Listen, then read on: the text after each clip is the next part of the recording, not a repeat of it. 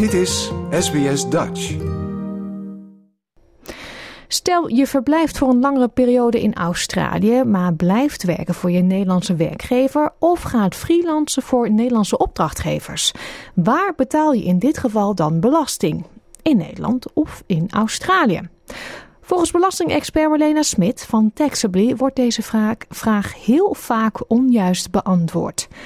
Het lijkt allemaal zo simpel, maar dat is het niet, zo zegt ze. En daarom spraken wij haar onlangs over dit onderwerp en over zaken als fiscaal inwonerschap, belastingverdragen en loonheffingen. Jouw gemeenschap, jouw gesprek, SBS Dutch. Marlene, zie je ook dat jij veel meer vragen krijgt wat betreft werken voor een Nederlands bedrijf of uh, freelance door mensen die dan in uh, Australië wonen? Uh, het vraagstuk komt wel vaker voor, maar het fenomeen bestond natuurlijk al. Dus dat behandelen we al heel erg vaak. Maar sinds COVID zijn mensen wat meer bewust geworden van het feit van... hé, hey, misschien heeft dit effect op fiscaal inwonerschap of op waar ik belasting moet betalen. De um, conclusie van de persoon die dat soort dingen vraagt is vaak... ja, maar mijn werkgever die houdt gewoon loonheffingen in in Nederland... terwijl ik in Australië werk, dus dat hoef ik dan in Australië niet meer te betalen. En die conclusie is in de meeste omstandigheden niet correct. Dus een van de eerste zaken waar we naar kijken is fiscaal inwonerschap. En hè, met betrekking tot tijdelijke visumhouders is dat misschien nog wel eens een grijs stukje wetgeving. Ja, want laten we dan beginnen. Hè? Want fiscaal inwonerschap, wanneer ben je fiscaal inwoner van welk land? Dus je kijkt in eerste instantie of je fiscaal inwoner bent onder het Nederlands belastingrecht of onder het Australisch belastingrecht. Uh, Nederlands belastingrecht zegt feitelijk als je ingeschreven staat in Nederland ben je fiscaal inwoner. En de 183 dagen, hè, dus uh, als je langer in het land bent, dan ben je al heel snel fiscaal inwoner. En dat is een internationale regel die door de meeste landen wordt gehandhaafd. Aan de Australische kant, je hebt meerdere testen in de wetgeving. Maar de eerste test is uh, de Ordinary Concepts Test. Dus als jij onder de normale begrippen van dat je ergens woont, in Australië woont, dan ben je fiscale inwoner daar.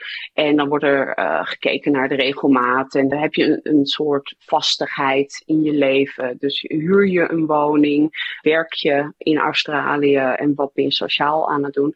Als die test niet bepaald kan worden, gaan we naar de wetgeving kijken. En de eerste is waar is je permanente woning? Is die in Australië of is die in Nederland? Als dat niet vastgesteld kan worden, is waar is je gebruikelijke woning?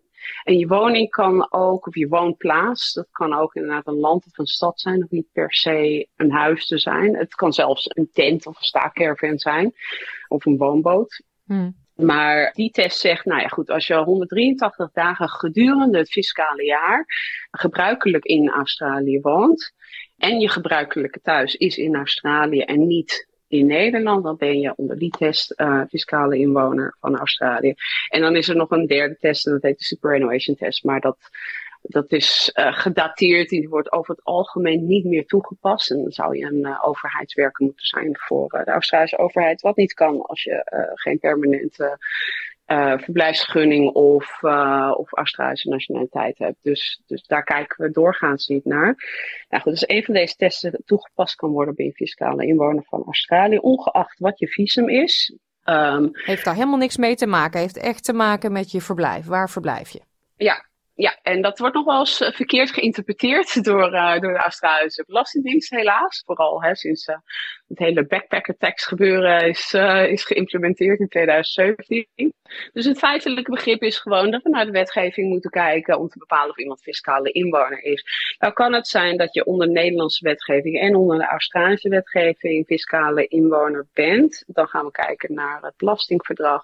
En dan uh, zegt artikel 4 waar je wel of niet fiscale inwoner bent. Nou als jij 183 dagen of langer in Australië bent, je werkt en je woont gebruikelijk in Australië, dan is het al heel snel zo dat je gezien wordt onder artikel 4 dat je wel fiscale inwoner bent. Tenzij je inderdaad backpacker bent, die heb je niet uitgeschreven in Nederland. Maar goed, dat zijn andere variabelen. Maar dan heb je natuurlijk ook nog een verschil dat je vanuit Australië in loondienst kan zijn, nog steeds voor een Nederlands bedrijf. Je hoort dat wel zijn, gezin wat verhuist. De ene van het echtpaar heeft hier een baan en de ander blijft voor een bedrijf waar ze in Nederland al voor werkte gewoon voor werken. Um, maar je kan ook als freelancer opdrachten voor Nederlandse opdrachtgevers doen. Zit daar nog een verschil in? Um, ja, dus uh, freelance werk uh, valt onder artikel 14. Dat is minder uitgebreid als artikel 15. Artikel 15 van het verdrag, dat gaat meer over inderdaad in loondienst werken. Als je fiscaal inwoner van Australië bent, dan zegt artikel 14 feitelijk, hè, je bent belastbaar in Australië en niet in Nederland. Dat is vrij simpel. Artikel 15 zegt, als jij in Nederland werkt voor een Nederlandse werkgever, ben je belastbaar in Nederland. Als je in Australië werkt voor een Australische werkgever, ben je belastbaar in Australië. En dan kijk je naar de tweede paragraaf van het artikel en die zegt, nou goed, hè, jouw werkgever is in Nederland en jij woont en werkt in Australië. Want je voert jouw werk in Australië uit. En daar wordt naar gekeken als we kijken naar de bron van je inkomsten. Niet naar waar jouw werkgever zit. Dus als jij fiscaal inwoner bent van Australië onder artikel 4 en jij voert je werk in Australië uit, en dat is voor een periode van meer als um, ehm, 183 dagen per jaar. En het hoeft niet achtereen te zijn. Dan heeft Australië het eerste recht op belasten. En dan krijg je een volledige vrijstelling van loonheffingen in Nederland. Dus als een Nederlandse werkgever loonheffing inhoudt, terwijl jij belastbaar bent over die inkomsten in Australië, dan gaat er eigenlijk iets fout. Ja, dan gaat er dus wat fout, want dan betaal je eigenlijk dubbel. Want je moet hier in Australië ben je belastingplichtig en in Nederland houden ze ook wat in. Ja, dus in Nederland moet uh, die belastingen moeten terugbetaald worden. Dus dan, uh, dan kijk je naar een, uh, een, zeebiljetaangifte. Dan krijg je een smak geld terug van de Nederlandse overheid. Hartstikke leuk. Maar die, dat smak geld dat mag je dan wel even aan de Australische Belastingdienst gaan betalen. Um, omdat de Nederlandse overheid wat trager is met het verwerken van die belastingaangifte is dat wel eens lastig om te bereiken. Maar feitelijk gezien zouden we dan aan de Australische kant de belastingaangifte indienen zonder buitenlands belastingkrediet. Ervan uitgaan dat je een volledige vrijstelling krijgt in Nederland. Hmm. En in Australië wordt het allemaal binnen twee weken dan verwerkt. Je krijgt een aanslag in Australië. Nou ja, goed. Dan uh, zit daar een periode in dat je dat moet gaan betalen. Maar dat kan zijn dat je dan de teruggave uit Nederland nog niet hebt ontvangen. En dat kan voor problemen zorgen. En in dat soort uh, situaties kan je het best een betalingsregeling opzetten met uh, de Australische Belastingdienst. Mm -hmm. Zijn er dingen waar je rekening mee moet houden, waar mensen niet vaak aan denken, wat jij in de praktijk dan tegenkomt? Ja, dus er zijn meerdere zaken natuurlijk als alleen maar het fiscaal recht. We kijken ook naar uh, de sociale zekerheid. Als jij niet meer in Nederland woont en werkt, maar nog wel een Nederlandse werkgever hebt, dan hoor je eigenlijk niet voor uh, de sociale verzekering in Nederland te betalen. Maar superannuation bijvoorbeeld moet wel door de Nederlandse werkgever betaald worden in Australië. Tenzij er een specifiek certificaat is aangevraagd waardoor de werkgever vrijstelling daarvan heeft. Maar in de meeste gevallen registreren Nederlandse werkgevers zich niet als buitenlandse werkgever bij de Australische Belastingdienst. Daardoor krijgen ja, Nederlanders die permanent in Australië werken voor een Nederlandse werkgever geen superannuation. Dus ze hebben een gebrek aan superannuation opbouw. Um, Medicare levy, dat soort zaken worden niet meegenomen in het hele verhaal. Maar dat, dat gaat dan wel weer via de Belastingdienst. Maar ja, bepaalde werkgeververzekeringen en dat soort zaken, die werken ook niet door de grens over als een Nederlands werkgever niet in Australië geregistreerd staat. En dan is het feit, uh, de werkgever is zich verplicht aan het arbeidsrecht te houden van het land waar personeel zich bevindt. Ja, dus daar zit verschil in tussen Australië en Nederland. Ja, er zit een heel groot verschil in inderdaad. Ik mag er geen advies over geven, is juridisch advies.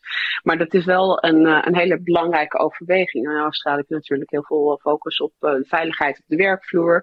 En uh, ja, misschien dat de Nederlandse werkgever daar niet van op de hoogte is. En bijvoorbeeld wel verantwoordelijk kan zijn als er iets gebeurt met, uh, met personeel in Australië. Mm. Dus er zijn niet alleen haken en ogen voor jou als werknemer, maar ook de werkgever moet misschien wel even twee keer nadenken en zich erin verdiepen uh, wat hij precies aangaat.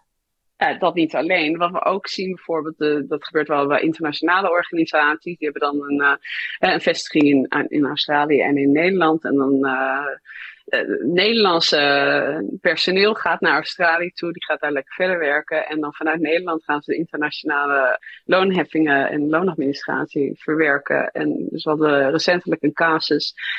Daar werden de employee shares verwerkt als onderdeel van bruto looninkomsten. En dat is ja, gebruikelijk in Nederland natuurlijk, maar niet in Australië. Want in Australië wordt dat onder een verschillend stuk van de aangifte los gerapporteerd. En nou ja, goed, als we kijken met iemand hè, die een, een overeenkomst heeft met een werkgever, wat begonnen is in Nederland en wat dan uh, eindigt in Australië bijvoorbeeld, dan als je het hebt over employee shares, dan is een deel daarvan belastbaar in Nederland en een ander deel in Australië. Dus dat moeten we uit elkaar splitsen. Maar dan kijken we naar onder artikel 15 van het verdrag. En het Nederlandse deel is in Nederland uitgevoerd, dus dat hoort eigenlijk vrijgesteld te zijn dan in Australië. Nou goed, er zitten heel veel haken en ogen aan natuurlijk. Om het lekker even complex te maken. Maar als een ja, daar ben je goed mee bezig.